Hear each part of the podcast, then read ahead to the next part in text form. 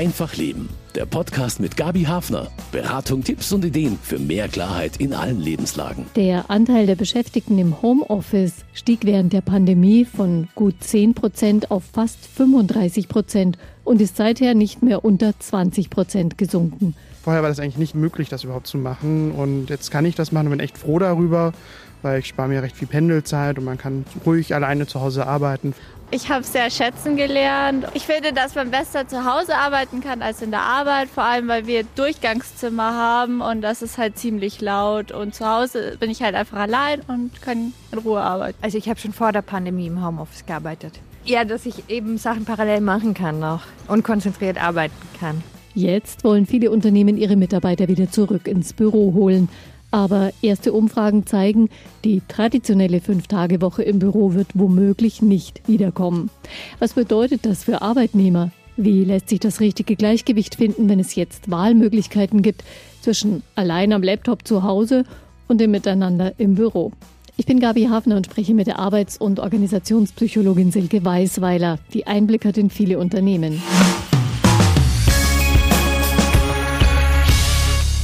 Das Homeoffice, viele haben es lieben gelernt, mit der letzten Tasse Tee vom Frühstück direkt an den Arbeitsplatz zu gehen, statt sich in überfüllte Bahnen zu quetschen am Tagesauftakt und andere fühlen sich abgeschnitten im Homeoffice und sehnen sich zurück ins Büro.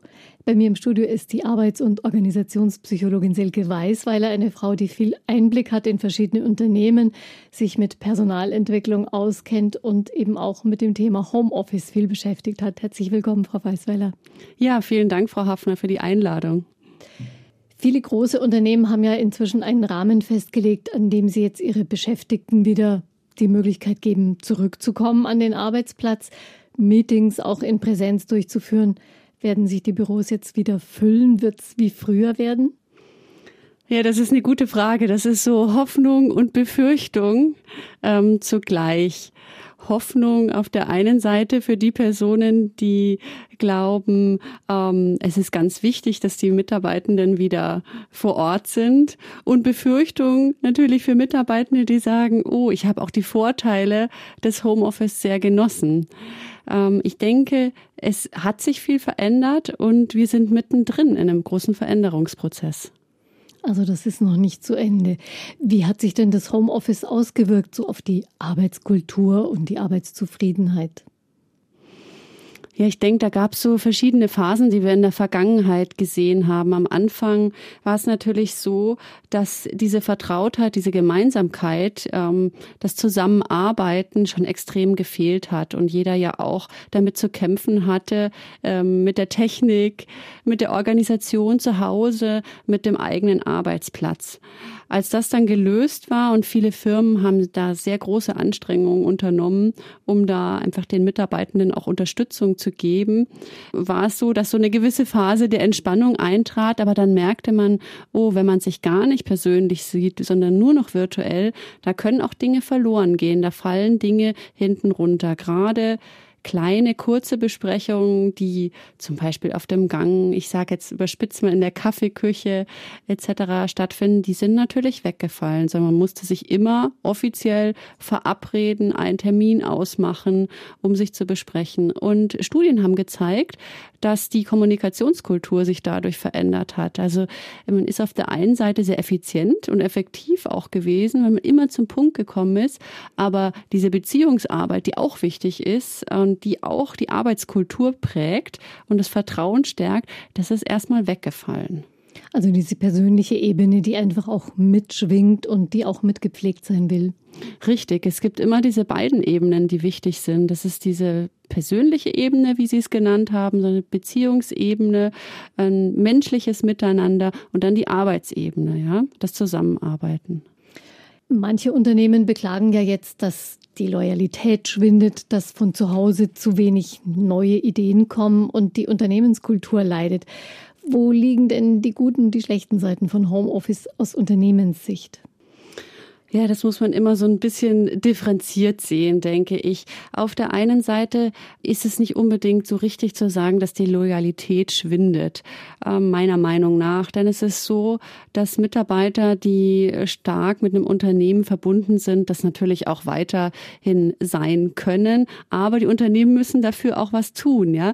Sie müssen als Arbeitgeber attraktiv sein und bleiben. Und da ist aus meiner Sicht noch Potenzial nach oben. Da bedarf es einfach noch Maßnahmen, diese Arbeitgeberattraktivität zu steigen. Also es einfach nur so laufen zu lassen, das war vorher wahrscheinlich schon keine gute Idee und jetzt erst recht nicht mehr, wenn die, wenn man die Menschen nicht jeden Tag im Haus hat sozusagen. Ja, ich glaube, man muss es so differenzierter betrachten. Viele Unternehmen haben auch ja Umfragen durchgeführt, bei denen sie die Mitarbeiter, Mitarbeiterinnen befragt haben, was sie für Wünsche haben, was sie für Vorstellungen haben, um einfach auch gewisse Ängste und Befürchtungen zu nehmen. Natürlich kann jetzt nicht jedem Wunsch begegnet werden und ähm, wenn dort steht dann zum Beispiel in einem Fragebogen, ich möchte für immer 100 Prozent zu Hause arbeiten, dann ist klar, das ist auch nicht für jede Stelle, nicht für jede Tätigkeit sinnvoll. Aber die Unternehmen müssen aus meiner Sicht ein bisschen differenzierter schauen, ähm, wie kann ich auf die einzelnen Mitarbeiter eingehen. Und das ist natürlich konkret Führungsaufgabe, da auch zu gucken, was bedeutet das in dem eigenen Team, bei der eigenen Abteilung, Mitarbeiterschaft, wie gehe ich damit um. Mhm. Also da wirklich passende Möglichkeiten zu schaffen für jeden. Und aus der Sicht der Beschäftigten, wie sieht es da aus? Aus der Sicht der Beschäftigten ist es natürlich so, dass viele sagen, wenn ich weite Fahrt, Anfahrtswege habe, dann ist es toll, wenn ich von zu Hause aus arbeiten kann. Das ist natürlich auch ein absolut gutes und nachvollziehbares Argument. Und gerade in einer Großstadt wie München hat es natürlich dazu beigetragen, einfach die Dinge auch zu vereinfachen und Zeit auch einzusparen. Aber wie ich vorhin schon gesagt habe, es fehlt natürlich auch so diese Kommunikationsebene. Ja, tut es einem überhaupt gut, wenn man wirklich so eigentlich in seiner Wohnung verharren kann? Man kommt ja nicht nur nicht raus ins Büro und zu den Kollegen, man kommt überhaupt viel, viel weniger raus. Man bekommt auch da vieles gar nicht mit und ähm, ist so eine Abkapselung ein bisschen, die da entsteht. Vielleicht. Ja, da gibt's auch ganz viele Studien inzwischen dazu, die zeigen auch, dass zum Beispiel Depressionen zugenommen haben. Gerade Personen, die alleine leben, vielleicht auch in einer kleinen Wohnung leben, die sowieso schon ein überschaubaren Freundeskreis haben und den noch nicht mal eine Zeit lang auch treffen durften. Jetzt ist es ja zum Glück auch wieder alles möglich und erlaubt. Da ist einfach schon die Stimmung gesunken und äh, psychische Krankheiten haben auch durchaus zugenommen. Und es sind nicht nur die psychischen Belastungen, die zugenommen haben, sondern es sind auch die körperlichen Belastungen. Natürlich haben Unternehmen viel investiert in Homeoffice, Arbeitsplätze.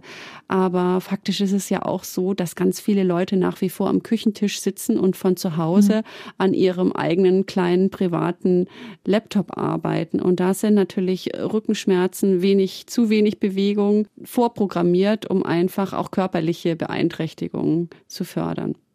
Also wenn das eine Dauereinrichtung sein soll, so ein Homeoffice, dann muss man sich die Rahmenbedingungen genauer anschauen. Das wollen wir dann auch noch tun im Gespräch. Wenn jetzt ein Team sehr vertraut ist miteinander, dann mag ja auch online sogar eine gewisse Spontanität im Gespräch möglich sein und die Zusammenarbeit klappt vielleicht gut, auch wenn jeder woanders sitzt. Aber nach über einem Jahr, da fängt es vielleicht doch an bestimmten Stellen dann zu knirschen an, oder? Ja, absolut. Das merke ich auch sehr stark, wenn ich als Beraterin in Unternehmen unterwegs bin, dass wenn Vertrauen in einem Team da ist, dass das auch nach wie vor da ist. Aber Vertrauen muss auch gestärkt werden. Ja, es muss auch, das Band muss auch weiter geknüpft werden. Es kann nicht mehr so als selbstverständlich genommen werden. Und oft kommen neue Personen hinzu, andere scheiden aus. Die Teamstruktur verändert sich und da muss dann auch dran gearbeitet werden. Und geht das nur, wenn man sich dann wirklich gegenüber sitzt oder gibt es da auch äh, Dinge, die man tun kann auf dem virtuellen Weg? Es gibt ganz viel auf dem virtuellen Weg und es wurde da auch schon ganz viel ausprobiert. Ich habe ganz viele Dinge gesehen, von Spielen beispielsweise, über alle Möglichkeiten sozusagen so Vertrauen und Kommunikation zu stärken oder auch einfach gesellige Kaffeerunden einzuführen. Was sich aber gezeigt hat, dass es so eine gewisse, äh, ja, in der Literatur heißt es Zoom-Fatigue gibt, also mhm. so eine Müdigkeit, ähm, in den Bildschirm zu schauen und äh, immer diese in diesen kleinen Kästen die Köpfe der Kollegen und Kolleginnen zu sehen. Also meine Empfehlung wäre auf jeden Fall auch einen Teil in Präsenz ähm, zu verbringen, um einfach diese Kommunikation und dieses Vertrauen auch wieder zu stärken. Sprich, sich abends trotzdem verabreden, auch wenn man vielleicht eine längere Anreise hat, als wenn man nach dem Büro einfach nochmal ein Bier miteinander trinken geht, zum Beispiel. Ja, und es ist auch die Frage immer, von wem soll das ausgehen, ja? Also sollen das, soll das von den Arbeitgebern ausgehen, von den Arbeitnehmern? Ich würde sagen, von beiden ist das ganz, ganz wichtig, ähm, das zu fördern. Ob es beim Bier ist oder in Präsenz im Büro, wie auch immer. Es gibt ja, gibt ja zum Glück heute wieder vielfältige Möglichkeiten. Genau. Auf der anderen Seite ist es vielleicht so, wenn man auf diese virtuellen Kanäle angewiesen ist, dass man vielleicht schneller auch dann ein Gespräch einfordert oder um ein Gespräch bittet, wenn man merkt, da ist irgendwas im Unklaren oder da schwelt irgendwas Ungutes, während man so im Büro vielleicht erstmal wartet, bis sich das wieder auflöst, weil man ja sich einfach täglich sieht, werden die Dinge vielleicht dann auch manche Dinge schneller angesprochen, weil man weiß, man kann es nur auf dem Weg eigentlich ausräumen. Ja, natürlich werden Dinge angesprochen. Der Weg ist aber eher leider andersrum, dass viele Dinge noch stärker vermieden werden, weil man sich eben ja auch nicht sieht und sozusagen jetzt überspitzt gesagt noch besser aus dem Weg gehen kann. Und da ist es insbesondere auch Aufgabe ähm, des gesamten Teams und auch der Vorgesetzten und darauf zu achten. Sprich, immer wieder nachzufragen oder auch zu ermuntern, Dinge anzusprechen.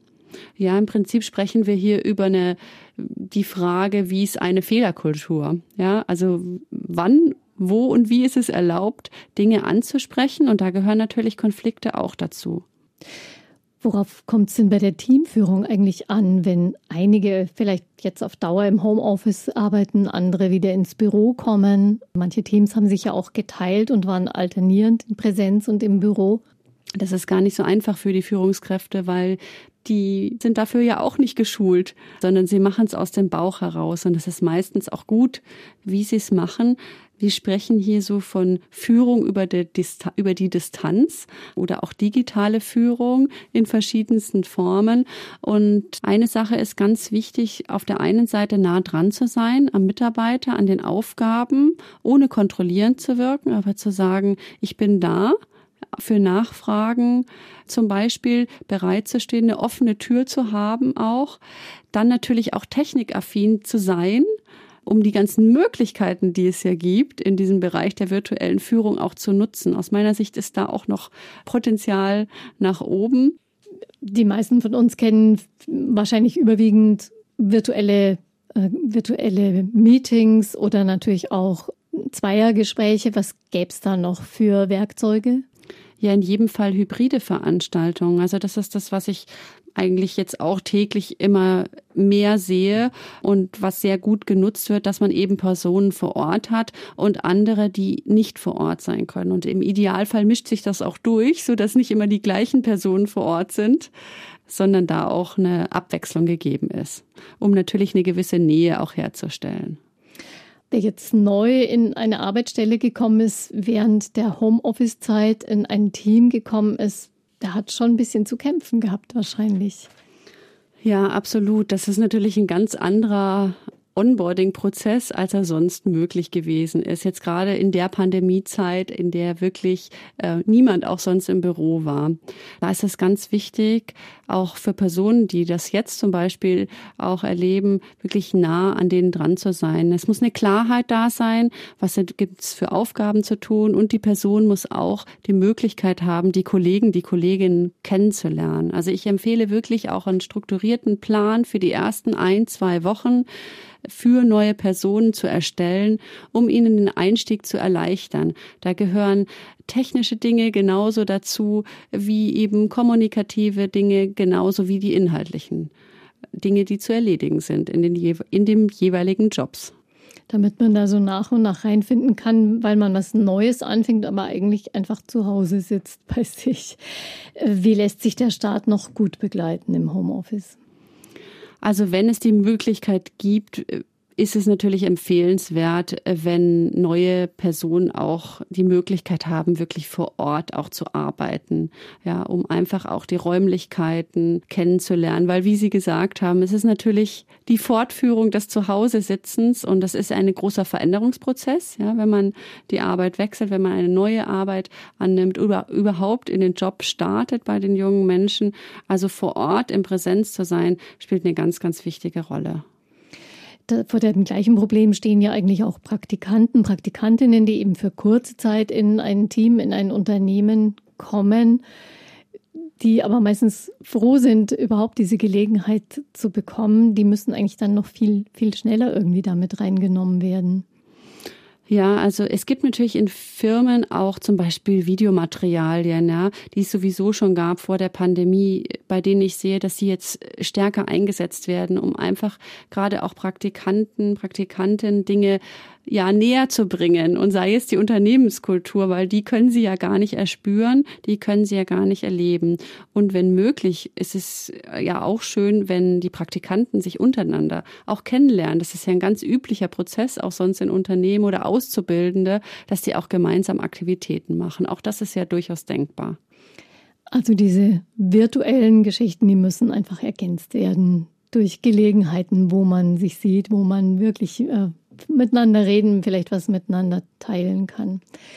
Dass auch im Homeoffice die Arbeitsleistung stimmt in der Regel, das haben viele Führungskräfte in den letzten Monaten erleben können. Viele hatten da vorher ja durchaus ihre Zweifel. Wie lassen sich denn feste Strukturen schaffen, die eine ja, gleich gute Kommunikation mit allen ermöglichen, egal wer jetzt im Homeoffice arbeitet oder im Büro? Also aus meiner Sicht ist es wichtig, dass es feste Zeiten gibt, wo Dinge abgesprochen werden können. Also nicht nur Teammeetings, in dem gemeinsam ähm, Teams zusammensitzen und über organisatorische und inhaltliche Dinge sprechen, sondern auch wirklich einzelne Meetings, ähm, bei denen Vorgesetzte und Mitarbeitende sich austauschen können. Im Prinzip, ähm, wir nennen das in der Forschung die transaktionale Führung durchführen können. Das bedeutet wirklich die Führung anhand von Zielvorgaben überprüfen. Das bedeutet nachfragen können, aber auch klar sagen, bis wann sollte irgendwas erledigt werden oder erklären, warum Dinge nicht passiert sind. Was aber noch viel wichtiger geworden ist, ist die sogenannte, wir nennen das in der psychologischen Forschung die transformationale ähm, Führungskultur. Und das bedeutet, dass ähm, die Führungskraft versuchen sollte, alles zu tun, um die Motivation der Mitarbeitenden zu wecken und aufrechtzuerhalten. Also sozusagen ähm, eine Vision geben, warum dieses Puzzlestück des Einzelnen wichtig ist für den Gesamtprozess beispielsweise. Ähm, und Vorbild auch sein und voranzugehen und zu erklären, das ist nicht nur wichtig, ähm, die Aufgabe, sondern die Person ist, wird auch wertgeschätzt und ist ein wichtiger Bestandteil des Teams. Man muss berücksichtigen, dass Führungskräfte sind immer in einer Vorbildfunktion, in einer Verantwortungsfunktion und auch in einer Verpflichtungsfunktion. Und diese drei sind aus meiner Sicht ganz, ganz wichtig in diesem digitalen Setting, um zu überlegen, kann, wie werde ich diesen Dingen gerecht und was habe ich schon umgesetzt? Da muss ich mich an die eigene Nase fassen. Nicht nur als Vorgesetzter, sondern auch jeder einzelne Mitarbeitende. Und wo kann ich noch zulegen? Kann man heraushören, dass es durchaus anspruchsvoller ist, dieses digitale Führen? Es ist anspruchsvoller und es benötigt auch noch mehr Zeit. Das ist ja etwas, was Führungskräfte auch ja häufig kritisieren. Führung braucht Zeit und als Führungskraft muss man Menschen mögen und das ist umso wichtiger geworden, weil man natürlich zugehen muss auf die Leute. Ja, man muss viel kommunizieren, um auch als Führungskraft nicht nur glaubhaft zu sein, sondern um auch das Vertrauen zu erreichen, damit die ganze Gruppe, das ganze Team erfolgreich ist. Also ein Mehr an Kommunikation, um so ein bisschen dieses weniger an ja, persönlicher Begegnung auszugleichen. Ja, und die Unternehmen müssen das auch klar sehen, dass die Führungskräfte auch die Zeit dafür haben, dass für sie auch Freiheiten da sind, das mit einzuplanen. Das wird aus meiner Sicht oft vernachlässigt, aber ähm, es ist wichtig für die Zukunft. Hybrides Arbeiten heißt in vielen Unternehmen das Stichwort für die Zukunft. Vorzüge des Büros und die Vorzüge des mobilen Arbeitens, des Homeoffice bestmöglich miteinander verbinden. Das ist der Plan. Hört sich gut an. Ist das ein guter Plan, diese Kombination mobil und im Büro arbeiten? Auf jeden Fall für ganz viele Menschen und auch für ganz viele Berufsgruppen. Für manche geht's ja nicht. Für manche ist das nicht möglich, weil sie in Präsenz arbeiten müssen. Wenn wir uns ähm, die Krankenhäuser, die Pflegeheime, die Schulen etc. anschauen, um nur einige Beispiele zu nennen, aber auch ganz viele Dienstleistungsunternehmen, ähm, die, da ist es natürlich wichtig, in Präsenz auch weiterzuarbeiten. Bei Tätigkeiten, bei denen das möglich ist, ist ja beim Großteil der Bevölkerung das Ganze auch erstmal auf Begeisterung gestoßen. Auch wenn wir jetzt sehen, dass das rückläufig ist, das Arbeiten vom Homeoffice. Aber trotzdem wünschen sich die meisten Menschen, wenn sie in einer Fünf-Tage-Woche arbeiten, zwei bis drei Tage zu Hause. Da sind wir ungefähr dann bei diesen 50 Prozent. Wenn jetzt Wunsch und Wirklichkeit zusammenfallen und der Arbeitgeber eben ermöglicht, auch künftig einen gewissen Anteil der Arbeit vom Homeoffice zu verrichten, nach welchen Gesichtspunkten entscheide ich mich da? Wie viel ich in Anspruch nehme davon und wie finde ich da so das Gleichgewicht, das vielleicht von der Präsenz auch an, an meiner Arbeitsstelle und vom Privaten her stimmig ist? Ich glaube, man braucht so ein gewisses Feingefühl. Erstmal für sich selber. Wo geht's mir gut? Was ist mir auch wichtig? Ja, vielleicht war es jetzt so anstrengend, dass die letzten anderthalb Jahre auf dem Holzstuhl in der Küche zu arbeiten, dass ich froh bin, ähm, wieder zurückzukehren. Also so gesundheitliche Aspekte. Wie geht's mir gut? Aber auch, wie sehr brauche ich den Austausch, den fachlichen Austausch und inwieweit ist er notwendig? Und da bedarf es ja auch Absprachen, ja, mit Vorgesetzten, mit den Kollegen. Aus meiner Sicht ist es wichtig, bei dem Thema offen zu kommunizieren, sich in sich selber nicht nur reinzuhören, sondern mit der Familie darüber auch zu sprechen, sich abzustimmen. Ja, zum Beispiel die Partner und Ehepartner untereinander und auf der anderen Seite sich genauso im Büro, im Office abzusprechen. Also da spielen persönliche Gründe eine Rolle. Was sollte ich noch im Auge haben? Vielleicht auch Karriereüberlegungen? Ja, es ist, es, es steht so im Raum oder ich höre das auch immer wieder in meinen Tätigkeiten. Äh, was ist denn, wenn ich jetzt fünf Tage zu Hause bleibe? Werde ich dann jetzt hier abgeschoben von der Karriereleiter? Und ja, die Gefahr kann da sein, weil natürlich wir in Deutschland doch eine starke Präsenzkultur haben und viele Dinge so zwischen Tür und Angel besprochen werden. Auch da wäre meine Ermutigung, das anzusprechen, ja, und zu fragen und nachzuhaken und sich aber auch zu vergleichen und auch vielleicht mal den Kollegen zu fragen, warum kommst du fünf Tage, ja, wenn eine Vertrauensbasis da ist? Was, warum ist es dir so wichtig, hier vor Ort zu sein? Und vielleicht ändert man ja dann seine Meinung und sagt, gut, ich komme dann doch lieber die vier Tage rein oder ich bleibe doch die fünf Tage zu mhm. Hause. Mhm. Was wir auch beachten müssen, ist, dass es noch mehr Wechselmodelle geben kann, ja. Wir haben bis jetzt über eine Woche, über die Verteilung von Wochentagen gesprochen. Man kann ja auch eine Woche zu Hause sein und eine im Büro. Ja, wir könnten das noch weiter dehnen bis auf den Monat. Es kann ja alle möglichen Varianten geben. Irgendwann sind natürlich rechtliche Rahmenbedingungen da, an die man sich halten muss. Aber im Prinzip brauchen wir eine viel, viel größere Flexibilität und eine viel größere Bandbreite auch an Möglichkeiten. Und diese Möglichkeiten müssen genauso groß sein, wie vielfältig die Menschen in den Einrichtungen, Unternehmen etc. sind. Also da werden viele Modelle vielleicht einfach ausprobiert werden in den nächsten Jahren und irgendwann wissen Leute wie Sie dann, was sich bewährt. Gibt es denn schon auch Möglichkeiten, quasi aus dem Homeoffice trotzdem Präsenz zu zeigen, indem man zum Beispiel wirklich gut vorbereitet in Meetings geht oder da eben auch äh, dann nicht irgendwie nebenher irgendwas eintippt, sondern wirklich präsent ist? Generation Y und Z macht ja nichts anderes. Also da ist ja eher die Frage andersrum. Warum soll ich überhaupt ins Büro kommen, ja?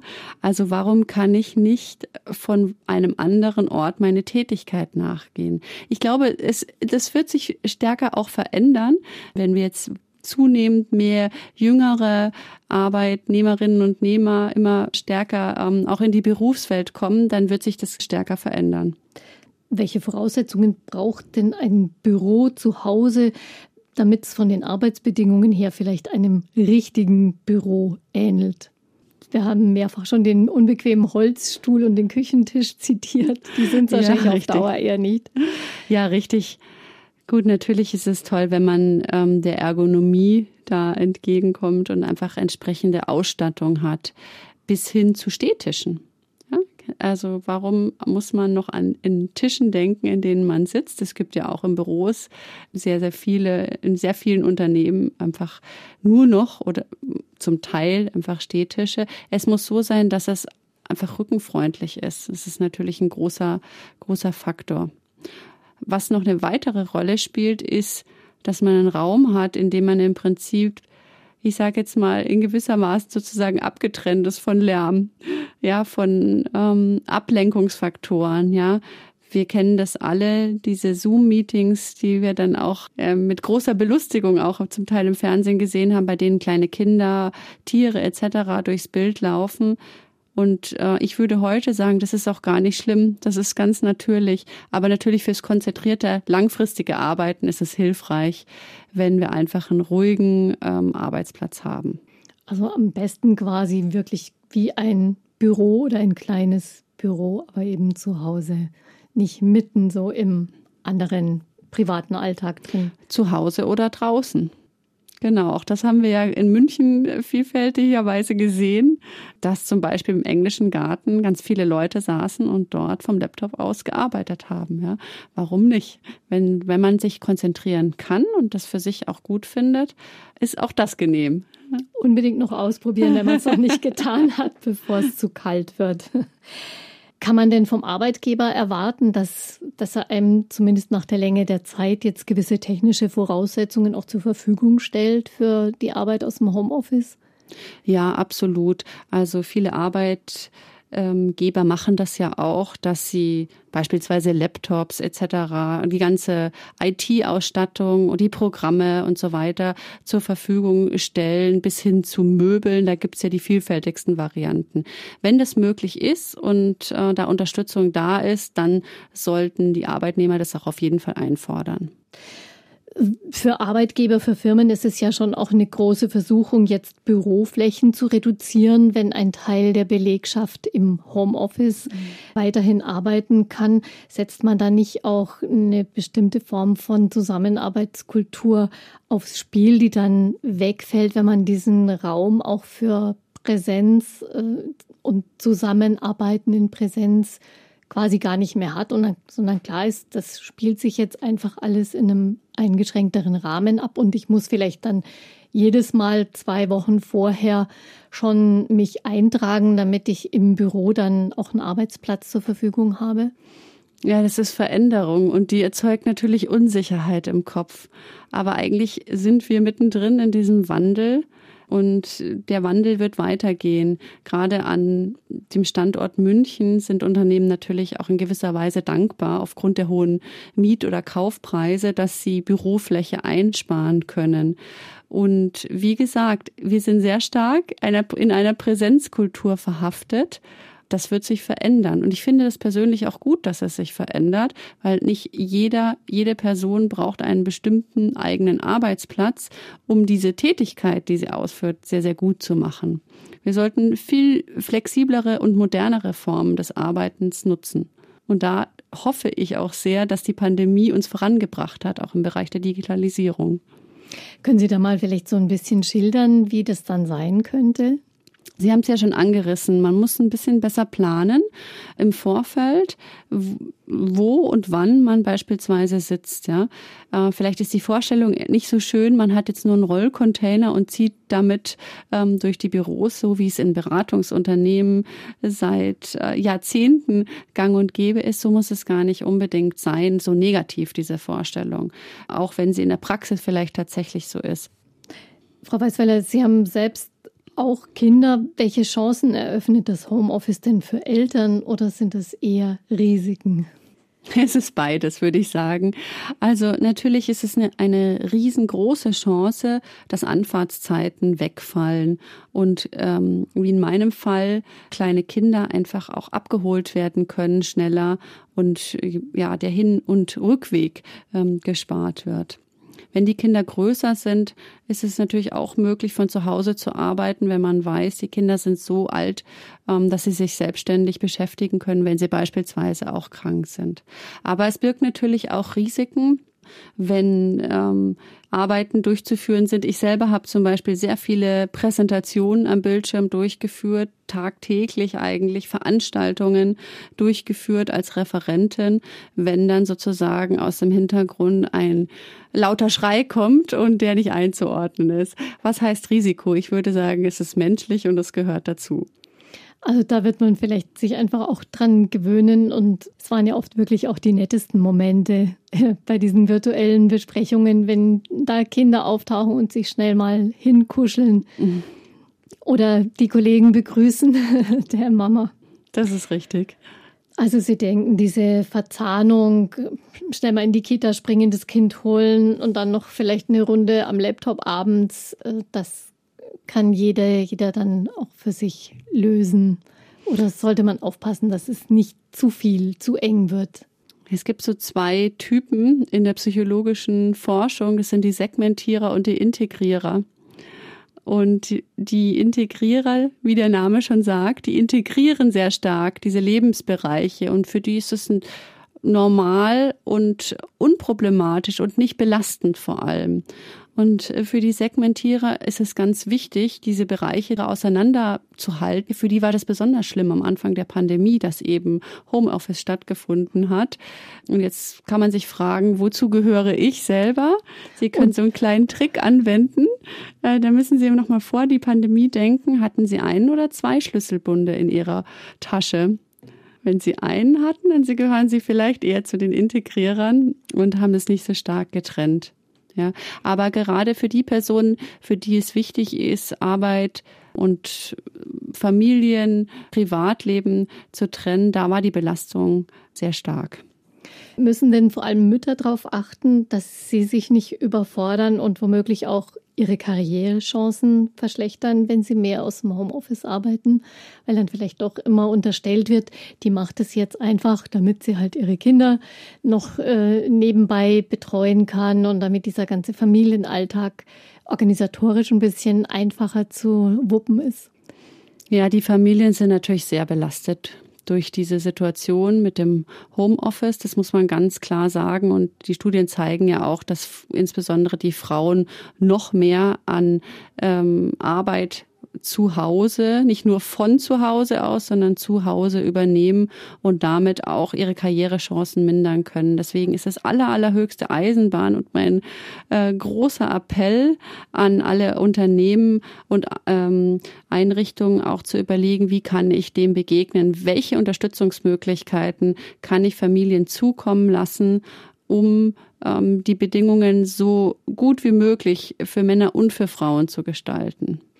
Was gäbe es da so im Werkzeugkasten? beispielsweise Kindertagesstätten in den Unternehmen, flexible Betreuung. Ja, Führungskräfte müssen oft an Randzeiten von Krippen und Kindergärten äh, Veranstaltungen begleiten, wie auch immer. Das heißt, sie brauchen wirklich praktische Unterstützung. Sie brauchen schnelle und unbürokratische Hilfe in der Haushaltsführung und der Kinderbetreuung. Mhm. Würden Sie konkret denn Müttern, vor allem jungen Müttern raten, nicht zu vorschnell sich auf einen hohen Homeoffice-Anteil äh, einzulassen, auch wenn es vielleicht organisatorisch erstmal bequemer ist, wenn man eben nicht noch zusätzlich ins Büro fahren muss.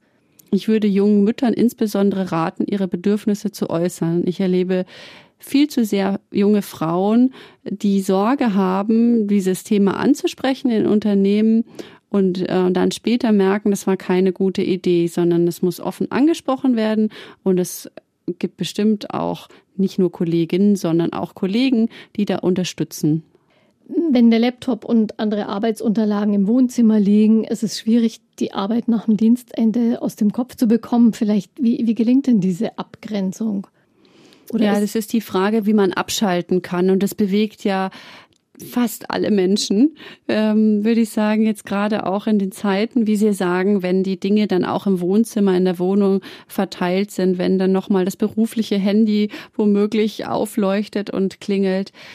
Da muss man sich die Frage stellen, was hilft mir, damit ich bestmöglich abschalten kann? Für die einen ist es ganz einfach, die Dinge, äh, die dort rumliegen, wegzuräumen. Das klappt aber für die allermeisten nicht, sondern ähm, sich zu überlegen, was hilft mir? Ist es ein, ist es Sport? Ist es Freizeitbeschäftigung? Sind es gute Gespräche? Ist es ein Buch lesen? Sich zu vertiefen in eine Tätigkeit? Es gibt ganz, ganz viele Möglichkeiten.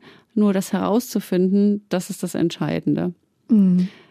Es ist vielleicht wichtig, so einen bewussten Übergang auch zu schaffen zwischen der Arbeitszeit und dem Feierabend, speziell eben abends, weil also normalerweise hätte man eben diese Wegzeit, die so anstrengend es oft ist, aber doch dazu hilft, dass da einfach eine Distanz entsteht, dass man andere Gedanken so langsam wieder in den Kopf bekommt und diesen Arbeitstag hinter sich lässt.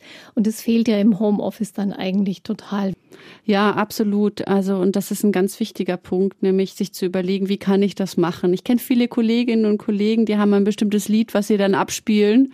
Und das ist für sie dann das Signal, okay, jetzt beginnt ein anderer Abschnitt, ja. Das kann man noch fortführen, indem man was auch immer sich anschaut beispielsweise oder abspielen lässt. Aber dieses Ritual genauso wie es der Nachhauseweg ist, ja, wo man vielleicht langsam herunterkommt und abschalten kann, das ist ganz, ganz wichtig, ja. Man kann beispielsweise auch eine Runde um den Block kurz gehen oder ähm, es gibt auch Personen, die machen eine kurze Sporteinheit etc. Also alles ist denkbar, wenn es hilfreich ist. Plädieren Sie eher für eine feste Struktur, also einen festen Anteil im Homeoffice an ganz festgelegten Tagen oder eher für ganz flexible Lösungen? Das wird man natürlich auch mit dem Arbeitgeber, mit dem Team abklären müssen. Es wird auch nicht jeder Arbeitgeber vielleicht so flexible Möglichkeiten bereitstellen, aber im Grunde genommen gibt es da ja eine breite Variationsmöglichkeiten haben wir, haben Sie auch schon angesprochen. Ja, und ich glaube, man muss es nicht nur im beruflichen Kontext absprechen, sondern auch im privaten Kontext. Wir hatten ja vorher darüber gesprochen, auch Familie mit Kindern, mit kleinen Kindern. Da kann es ja durchaus auch attraktiv sein, wenn die Partner an unterschiedlichen Tagen ähm, zu Hause sind. Ich denke, dass eine flexible Lösung toll ist für die Arbeitnehmer. Für Arbeitgeber, die wünschen sich vermutlich eher eine Klarheit, wer an welchen Tagen da ist. Aus meiner Sicht ist es Rolle der Führungskraft, das auch aber abzustimmen und da so flexibel wie möglich zu sein. Es gibt immer gute Gründe und die gab es ja vor der Pandemie auch schon, äh, Handwerker wie auch immer, warum ähm, es sinnvoll ist, zu Hause zu sein. Und dann ist es eben nicht der Dienstag, den man sonst vielleicht zu Hause ist, sondern es ist der Mittwoch und dem Bedürfnis sollte man entgegenkommen. Kann man sagen, je flexibler Arbeitgeber da auch reagieren, desto besser eigentlich für die Arbeitgeber und letztlich dann auch für das Ergebnis, für die Arbeitszufriedenheit? Ich würde sagen, das ist im Wandel. Für die junge Generation auf jeden Fall. Ähm, wir haben ja ganz viele Unternehmen, auch hier im Standort in München, die, die so agieren. Aber Flexibilität kann auch überfordern. Es gibt auch viele Menschen, denen sind Strukturen ganz wichtig und die bieten Hilfestellungen und Rahmenbedingungen. Und das macht es so komplex eben, dass es kein, kein Modell gibt, dass es eben für jeden und für jede passt sondern ähm, Flexibilität ist gut auf der einen Seite kann aber auch behindern, wenn es für Menschen schwierig ist, diese Flexibilität zu leben, wenn sie eher stärkere Strukturen brauchen. Also da wird man einfach auch ganz genau auf sich achten müssen, je nachdem, welches Modell, in welchem Modell man jetzt vielleicht weiterarbeitet in der nächsten Zeit, ob das wirklich das ist, was einem auf Dauer äh, gut tut und einen ja die Arbeit leicht von der Hand gehen lässt sozusagen.